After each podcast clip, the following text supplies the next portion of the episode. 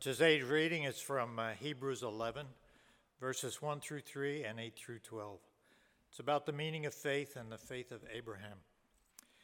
Now, faith is the assurance for things hoped for, the conviction of things not seen.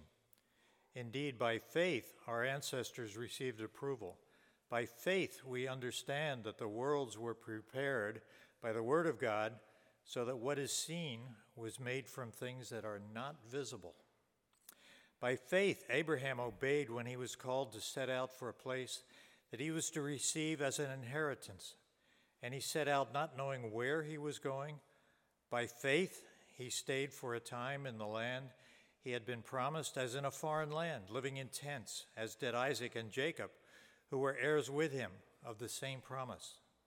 For he looked forward to the city that has foundations, whose architect and builder is God. By faith, he received the power of procreation, even though he was too old. And Sarah herself was barren, because he considered him faithful who had promised. Therefore, from one person, and this one as good as dead, descendants were born, as many as the stars of the heaven, and as the innumerable grains of sand by the seashore. For the word of God in Scripture, for the word of God among us, for the word of God within us. Thanks be to God.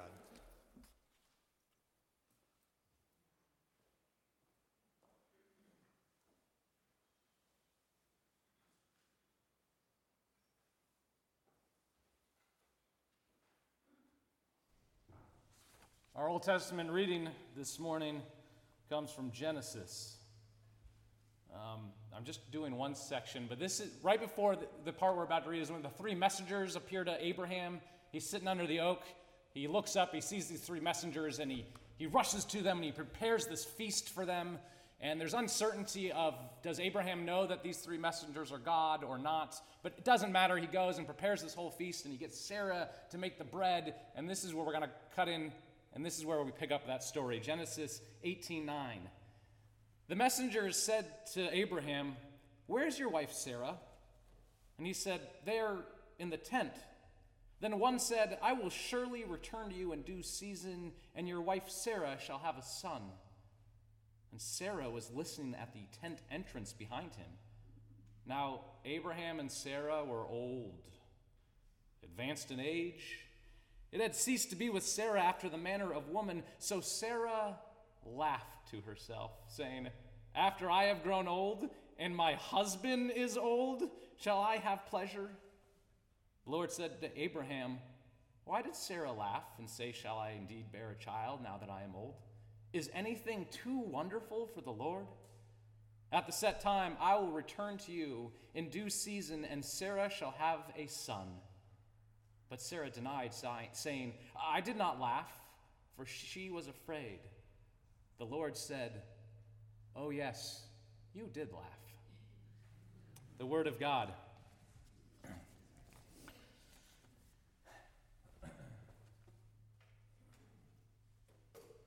don't want to be so far away from you, so I'm going to preach from down here this morning.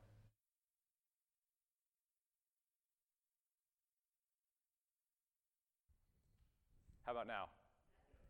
It's good to be back here with all of you. Last time I was here, I was with you all with my fiancée, Ashley, and we gave a joint sermon. And now I'm here with you and my wife, Ashley. It all worked out.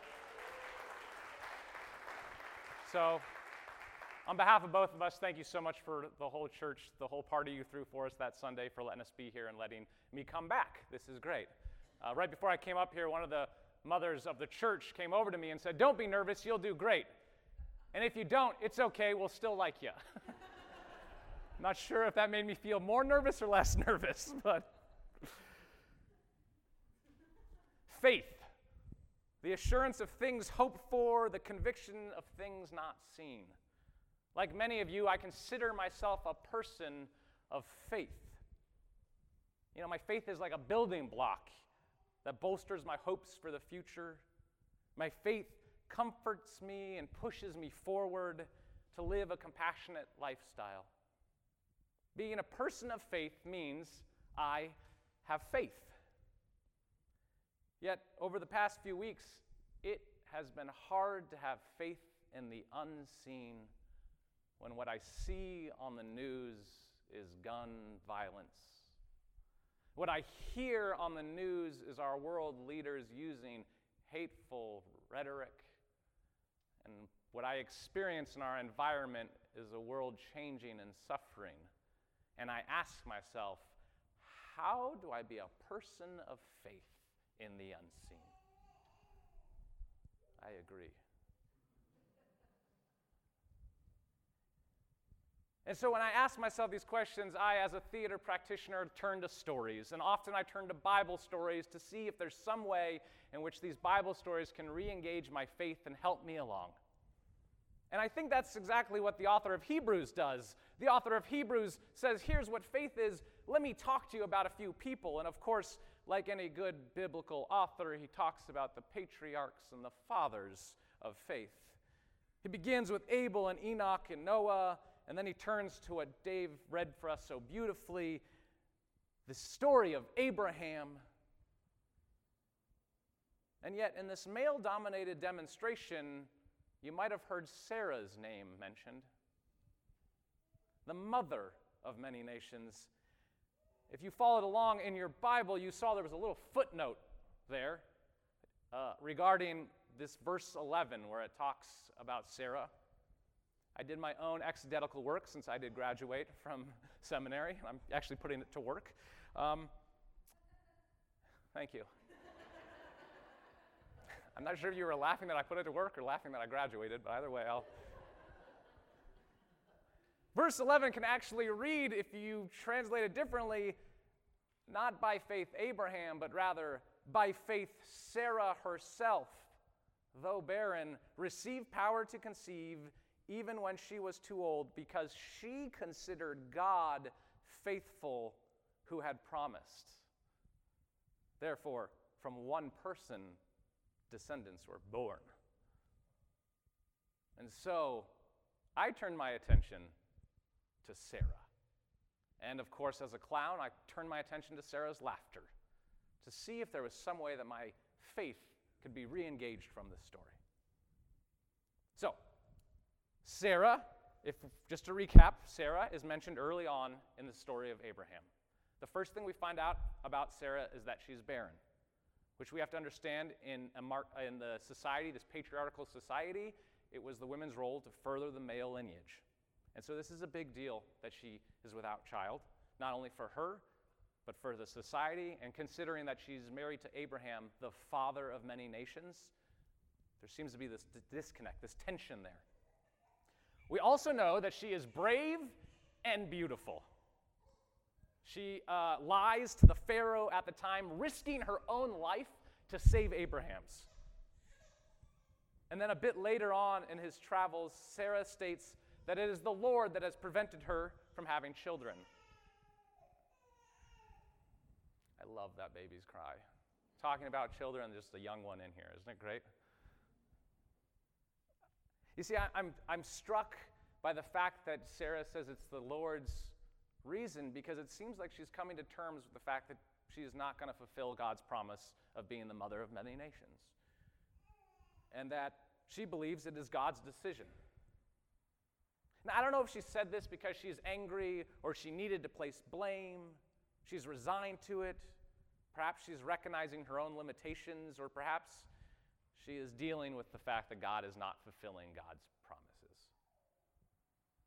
So needless to say, Sarah exists in a world of tension, a tension of being a woman in a male-dominated society, the tension of God making promises that seem to go unfulfilled, the tension of self-imposed realities that she's putting on herself.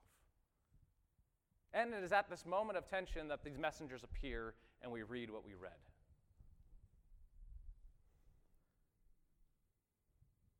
I love that the messengers begin their proclamation, but first they confirm where Sarah is. They ask Abraham, "Where is your wife?" And he says, "Inside the tent." And I think they're asking because this proclamation is not for Abraham. This proclamation is for Sarah. You see, because in chapter 17, the Lord already told Abraham that Sarah would be the mother of these nations. And when Abraham hears this, you know what he does? He falls on his face and laughs and laughs and laughs. And so this time, the messengers ask about Sarah because the proclamation is for her to hear.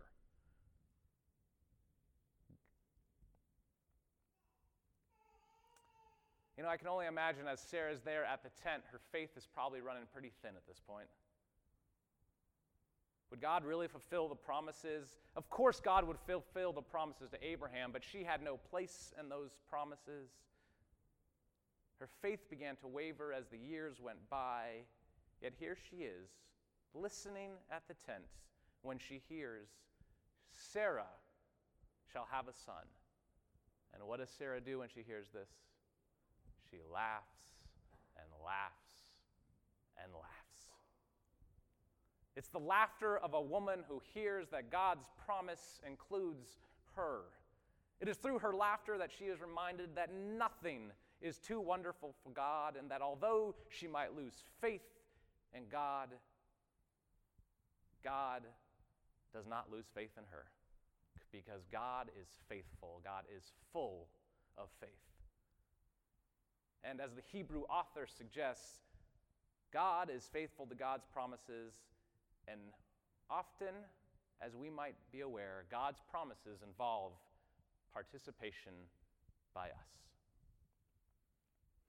And so this week and these last couple weeks, as my faith has wavered and as I've seen the news and things that are happening, I turn to Sarah, and this beautiful, brave woman reminds me what it means to have faith, what it means to live in a state of tension. Sarah gives up hope in fulfilling God's promise. Sarah, who rightfully begins to lose faith. Sarah, who laughs at God. It is this Sarah that is an example of faithful living. We live in tense times. The tension is palpable anytime we read the news. Anytime we go out into the world, we can feel the tension. And we as people of faith who believe in a faithful God must understand that we have a part to play in God's promises in this tense society.